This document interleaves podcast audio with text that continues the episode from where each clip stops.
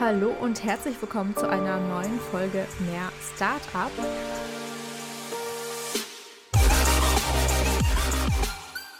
Heute wieder im Mehrplan-Format. Ich bin Arina. Und ich bin Paula. Ja, und heute geht es um ein Thema, das wir in unserer letzten Folge schon einmal kurz angeschnitten haben, und zwar um die Finanzierung. Du möchtest gründen, fragst dich aber, woher du das Geld nehmen sollst.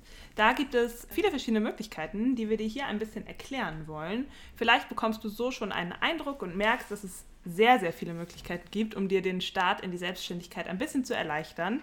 Und in dieser Folge gehen wir näher auf die Finanzierungshilfen Venture Capital, Business Angels, Crowdfunding, Inkubatoren, Kredite, Förderung und Businesspartner ein.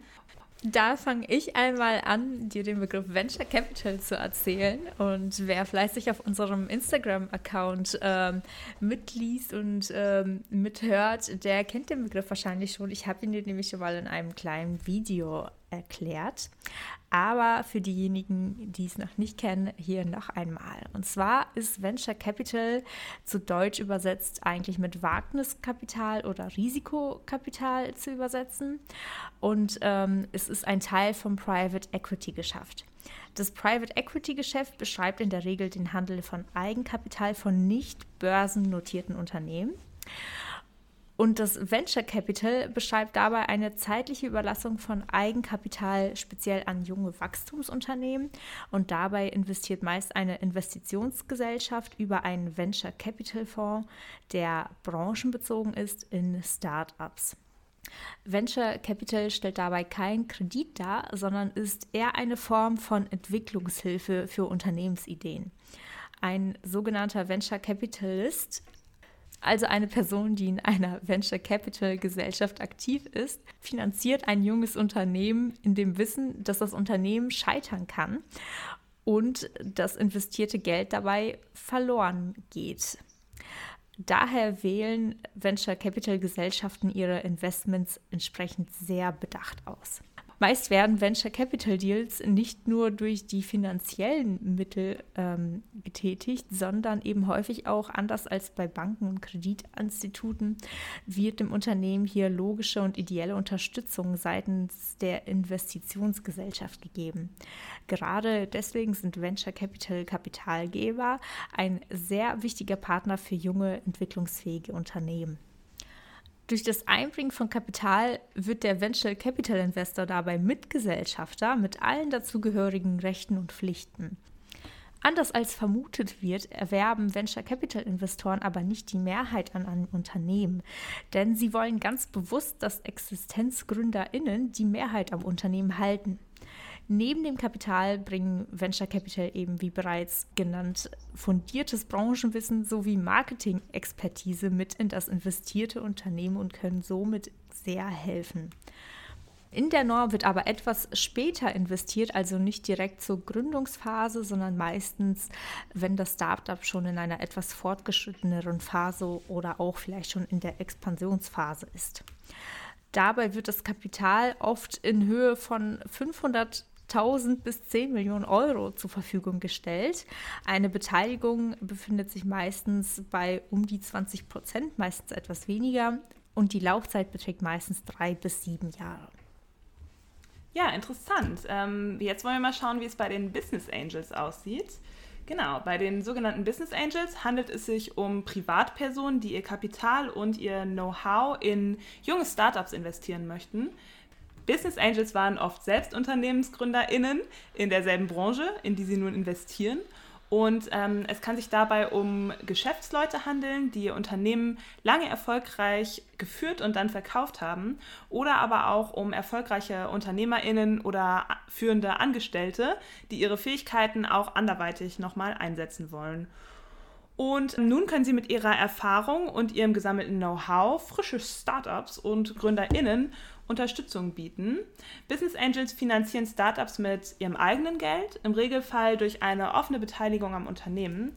Natürlich gibt es auch ergänzend oder ausschließlich den Fall, dass der Business Angel nur eine stille Beteiligung übernimmt oder mit einem Kredit finanziert. Auch Wandeldarlehen spielen eine Rolle. Das heißt, der Business Angel hat das Recht, das Darlehen zu einem späteren Zeitpunkt in Anteile umzuwandeln. Ja, und Business Angels investieren meistens bereits auch in einer frühen Phase, genauso wie beim Venture Capital auch. Ähm, und die Zahlen halten sich dabei in der Regel in folgenden Bereichen auf. Und zwar sind es meistens zwischen 30.000 und 500.000 Euro. Ähm, die Beteiligung sind 10 bis 30 Prozent und die Laufzeit ist auch ähnlich wie bei Venture Capital ungefähr zwei bis sieben Jahre. Und Startup-GründerInnen greifen gerade in der Startphase der Gründung gerne auf die Hilfe von Business Angels zurück, weil Bankkredite für JunggründerInnen schwer zugänglich sind oft.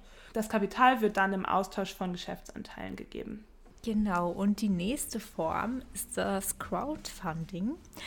Und das ist vergleichbar mit einer Spende. Als Gegenleistung bekommt der Spender oder die Spenderin dann meist projektbezogene Privilegien.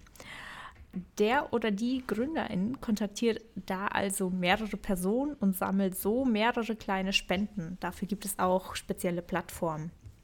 Spenderin kann dabei jeder sein, zum Beispiel Privatpersonen, auch Business Angels oder andere Unternehmen.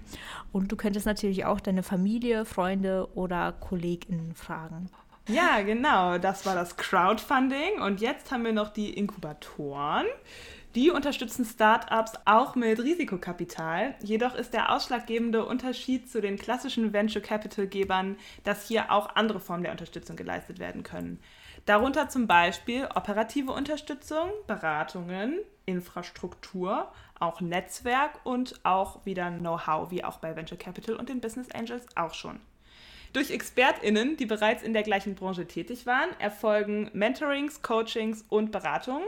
Dir wird operative Unterstützung geboten und du wirst in allen Bereichen der Gründung begleitet. Auch in Themen Infrastruktur wird hier einiges geboten. Das Angebot reicht von Räumlichkeiten über PCs zu Kommunikationsmitteln. Du kannst außerdem auf das gesammelte Know-how und das Netzwerk des Inkubators zurückgreifen, was eine enorme Hilfe darstellen kann. Bei Inkubatoren handelt es sich häufig um öffentliche Einrichtungen und finanzielle Unterstützung Unterstützung erfolgt mittels Wirtschaftsfördermaßnahmen. Das mit den Steuern finanzierte Kapital fließt dann wieder zurück, wenn sich das Unternehmen etabliert hat. Die Inkubatoren sollen GründerInnen den idealen Raum bieten, den diese zur Entwicklung ihres Unternehmens brauchen. Daher auch die Analogie zum Brutkasten. Das bedeutet nämlich Inkubator in der Medizin, der es äh, Neugeborenen und vor allem Frühgeburten ermöglichen soll, die erste verletzliche Zeit in einem geschützten Umfeld zu überleben. Genau, und es gibt auch verschiedene Förderprogramme, wie zum Beispiel die Exist-Förderung, die ihr auch schon alle kennen solltet. Und zwar ist es ein Gründungsstipendium des Bundesministeriums für Wirtschaft und Energie. Gefördert werden dabei Unternehmensgründungen und zwar von Studentinnen und Absolventinnen sowie wissenschaftlichen Mitarbeiterinnen von Hochschulen und auch Studienabbrecherinnen und die können alle eine Förderung beantragen. Gefördert werden sie dann für ein Jahr mit einer monatlichen Zahlung, die den Lebensunterhalt sichern soll. Dabei bekommen Studierende 1000 Euro im Monat, AbsolventInnen 2500 Euro im Monat. Und zusätzlich gibt es auch noch ein bisschen Geld für Sachausgaben. Die können bei Teamgründungen bis zu 30.000 Euro betragen. Wenn du alleine gründest, bekommst du 10.000 Euro.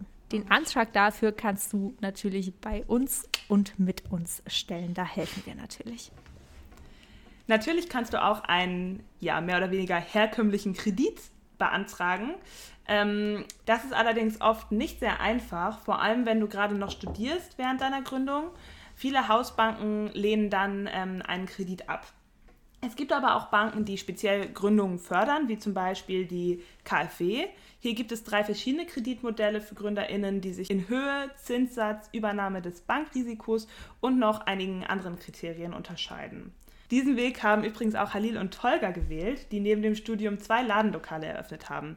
Die beiden haben wir in Folge 3 interviewt, also wenn du mehr darüber wissen willst, dann hör da gerne mal rein. Richtig. Und dann hast du auch noch die Möglichkeit, dir einen Businesspartner ins Boot zu holen. Vor allem, äh, wenn du schon einen Teil des benötigten Geldes zusammen hast, kannst du dir überlegen, ob du eventuell mit jemandem zusammen auch gründen möchtest. So wie Sascha und Robin von Club Hero aus Folge 8 das gemacht haben. Das kann dir nicht nur zusätzlich Kapital einbringen, sondern eben auch Arbeit abnehmen. Denn Entscheidungen gemeinsam treffen kann manchmal etwas einfacher sein und auch was Arbeitsbereiche angeht, kann man das dann sehr gut trennen. Bei Sascha und Robin zum Beispiel ist Robin fürs Programmieren zuständig und Sascha für alle administrativen Sachen sowie den Vertrieb. Und ähm, das ist sehr sinnvoll und so kann man sich eine Menge sparen. Ja, also generell musst du dich nicht nur für eine Finanzierungsart entscheiden. Oft werden auch Mischformen genutzt, sodass du sowohl Eigenkapital als auch Fremdkapital nutzt. Du siehst also, es gibt eine Menge Möglichkeiten, dein Startup zu finanzieren, ohne dass du selbst sehr viel Geld einbringen musst. Welche Form für dich geeignet ist und wie du die richtigen Kontakte dafür bekommst, erfährst du in einem Beratungsgespräch mit unserer Gründungscoachin Anna.